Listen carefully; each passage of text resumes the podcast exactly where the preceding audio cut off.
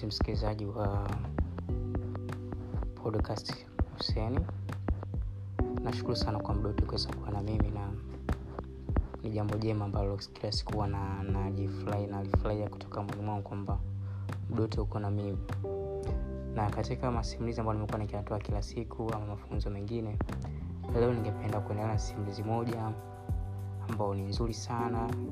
Ni simulizi ya mapenzi, a very romantic relationship series ambayo itakusisimua sana wakati utaweza kuisikiliza. Simulizi yetu inaitwa kwa inaitwa Kinu cha Mama, imeandikwa na Musa nuda na Mpakare, ndo mtunzi wa hii series, na msimuliaji kwenu ni mimi Hussein Jumanne. Karibu tuweze kwenda pamoja. Utangulizi. Hii ni bunulizi tu, usijaribu kugeuza maoni kwa ukweli na kuharibu maisha ya watu.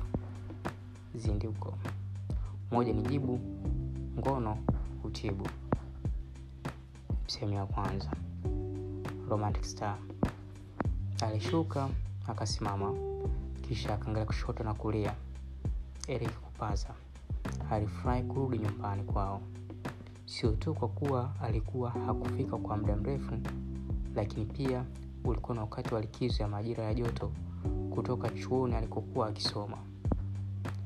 Kutokana na kozi yake ya sayansi kuwa ngumu, mara nyingi amekuwa bizi na masomo, lakini furaha yake haikusababishwa na shauku ya kuwaona marafiki zake wa zamani au jiji ambalo alikuwa amekulia. Ni kisengele nyuma.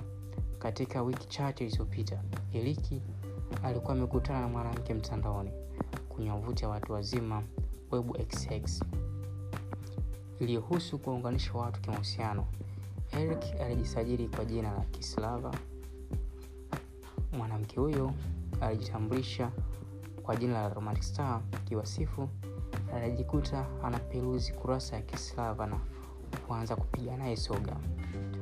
Mazungumzo yaliponoga, walifahamiana. Walipofahamiana, Eric akaanza kumpenda mwanamke huyo. Alipata mvurugu wa akili, hasa alipokuwa na wakati mgumu kuonana na Romantic Star. Masomo yalimvika weu wa kuheshimu muda na mbilinge zake. Huyo mwanamke alikuwa amemzidi umri ambao ulikuwa mwishoni mwa miaka ya thelathini, lakini kutokana na picha ambazo alikuwa amemtumia Eric, aliwaza kuona kuwa alikuwa mzuri sana na mwenye kuvutia umbo. Fauku ya kutowahi kumwona uso wake haikufanya wasionane miili ya kila mmoja wao. Eric alipenda matiti yake yaliyojaa na chuchu nene ambayo yalivutia zaidi kuliko madogo ya msichana wake chuoni. Alikuwa mkubwa kuliko wasichana wengi wa chuoni alikosoma Eric. Cha kushangaza ni kuwa Eric mwenyewe alijigundua mapema kuwa alikuwa anapenda sana wanawake watu wazima kuliko wasichana wadogo. Kamwe hakuwahi kuvutwa na msichana wa umri wake. Wote kwake walionekana kuwa ni wakembe na washamba wa mahaba, haswa ukilinganishwa na Romantic Star. Hilo halikuwa jambo la kumpendeza Eric sana, kwani alishawahi kushambuliwa na uvumi wa kujihusisha kimapenzi na matroni wa hosteli chuoni kwao. Uvumi ni kama nzige uambao wakipiga kelele. Ulipoanza ujivuta kufuata kingo zote za madarasa ya chuo, Sugar Kid, watu walimwita hivyo, rafiki zake wa karibu na baadhi ya waliojua skendo ile. Tabia yake ya kupenda watu wazima ilicho hasa na baada ya kutoka na kutoka na Sauda. Hapana, dhakari yako ni kubwa, hakuna namna inayoweza kunikaa vyema. Sidhani kama inatosha kunyonywa na mdomo wangu pia, Eric aliwaza wakati akitoa mzigo wake kwenye te teksi.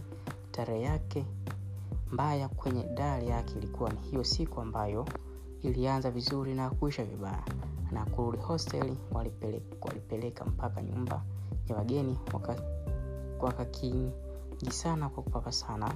Kisha mkono wa Sauda ukashuka kwenda kwenye suari ya Eric na kuanza kufungua zipu. Ghafla joka likacharuka kwa nje. Ghafla macho yake yaliona kitu kipana, akajikuta anaropoka, tusi likifuatiwa na alama ya ukubwa. Acha nione, aling'aa. Eric akasimama akaachia jengelele huru. likuwa ndefu, karibu nchi kumi na nane. pande zote kama mkono. Sauda aliishiwa nguvu ya tendo. Alinywea ghafla na kukaa chini na kuegemea kitanda. Katika chumba walichokuwepo kulikuwa na meza pekee na kitanda tu. eriki akajitahidi kumbembeleza, lakini haikufua dafu. Alijaribu hila zote ili kumzuia, akimwahidi kwamba anaweza kufanya naye pasipo kumuumiza, lakini Sauda alivunga. Tarehe ile ilimwisha vibaya, akishukua huenda Sauda akieneza uvumi kwamba yeye ana nyeti kubwa, wanawake wanapaswa kukaa mbali naye. Alipomhadithia Romantic Star kisa hiko, alitaraji ingekuwa sababu ya kutoswa. Badala yake akamwomba kuona dhakari yake. Kwa kusita, alimtumia picha na mara moja akamgusha picha ya utupu yake. Ilikuwa ni ina unyevunyevu. Sijawahi kufanya tendo na saisi hiyo ya jogoo, alimwambia, lakini nataka kufanya na wewe. Kauli hiyo ilimpa ujasiri mkubwa na furaha Eric. Eric alifunga mlango na kuanza kuangaza macho katika chumba alichokulia. Akafungua begi na kutoa nguo zake kwenye begi na baadhi ya riwaya zake kadhaa. Hakuweza kudhibiti hamu yake ya kukutana na Romantic Star. Kinyume chake ni kuwa mwanamke huyu anatoka katika mtaa wao, hivyo alikuwa na mashaka kuwa huenda akawa rafiki wa mama yake, kwa vile mtandaoni watu hawatumii majina halisi. Akakosa uhakika, lakini walakini ukweli utathibitika usiku wa leo. Walikuwa mpanga kukutana kwenye hoteli ambayo ilikuwa kama dakika thelathini na tano kwenda kwa miguu kuelekea hafifu ya mji. Kimiani, Eric alifurahi sana mara mlango wake wa chumbani uligongwa. Vipi, uko poa mpenzi? aliulizwa mama yake alipoingia. Rose kupaza alikuwa mwanamke mrembo wa kukata na shoka. Ana miaka arobaini na mbili, lakini ameweza kudhibiti kasi ya mmonyoko wa mwili wake. Alikuwa na nywele ndefu kiwastani nyeusi ambazo zilisuka mpinjuo na kuupamba uso wake. Kawaida yake hupenda staili ya mafungo. Matiti yake makubwa ambayo umewe wa zamani alikuwa akiyapenda sana yalisimama vyema na kupakwa rangi ya mvuto wa sidiria iliyokuwa ikionyesha michirizi fulani juu ya mabega. Kiuno chake cha wastani kiliupokea mteremko mdogo wa makalio yaliyoungwana na mapaja manono yaliyoshindwa kuukata miguu minene ya kuvutia. Mgongo wake ulivyochongwa kiwa usanifu wa hiba ya wivu shoga zake. Mara kadhaa Rose amekuwa akishuhudia vijana wa mji wake wakitazama umbo lake anapowapita, akajifanya hawaoni. Ndiyo mama, ndiyo mama, nilikuwa najaribu kupanga vitu vyangu, Eriki alimwambia mama yake huku wakikumbatiana. He, una mipango yote wakati utakapokuwa hapa?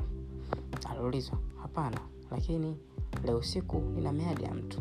Baada ya kusema kauli hiyo, tabasamu pana likaambaa usoni pake, akifikiria raha ya usiku utakaofuata.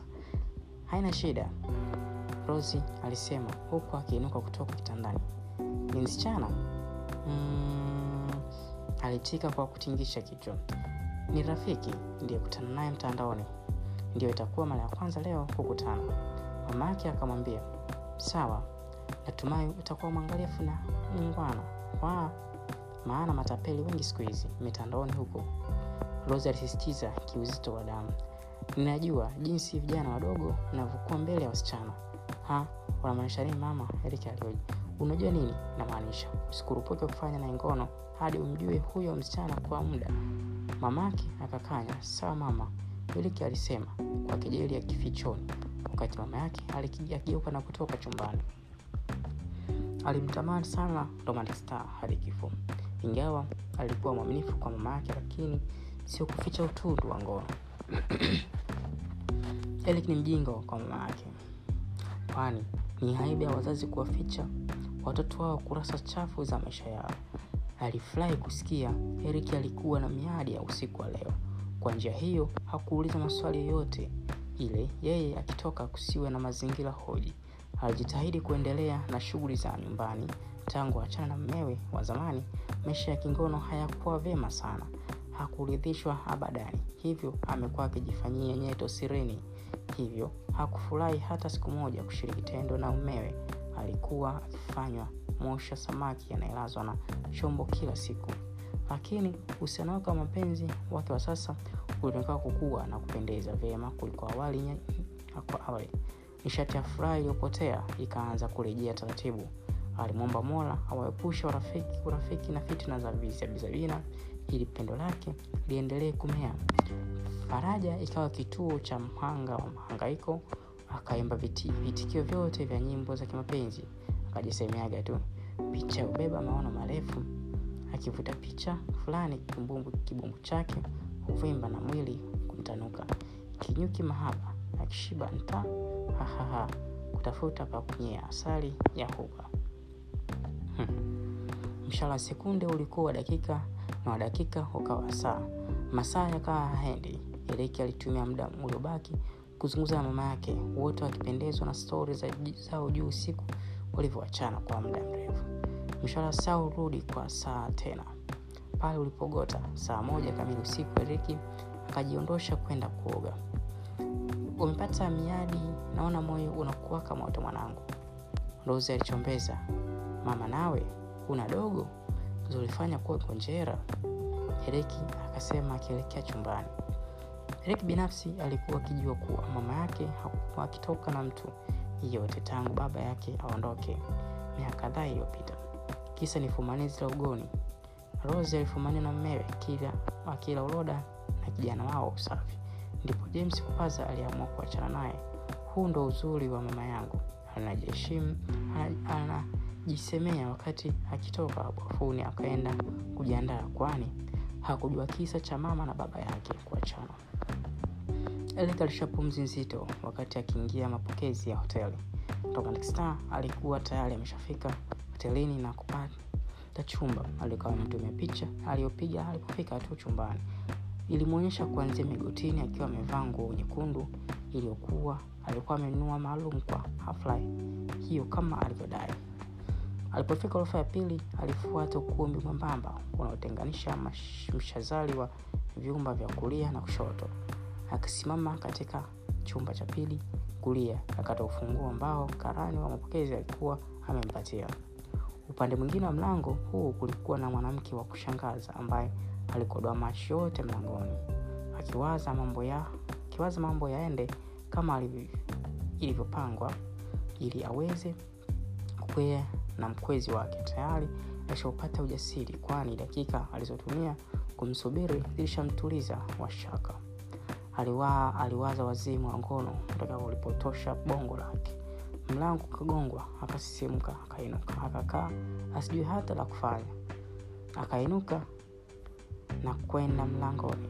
Wakati huo mtu aliye nje aliamua kuingiza funguo kwenye kitasa.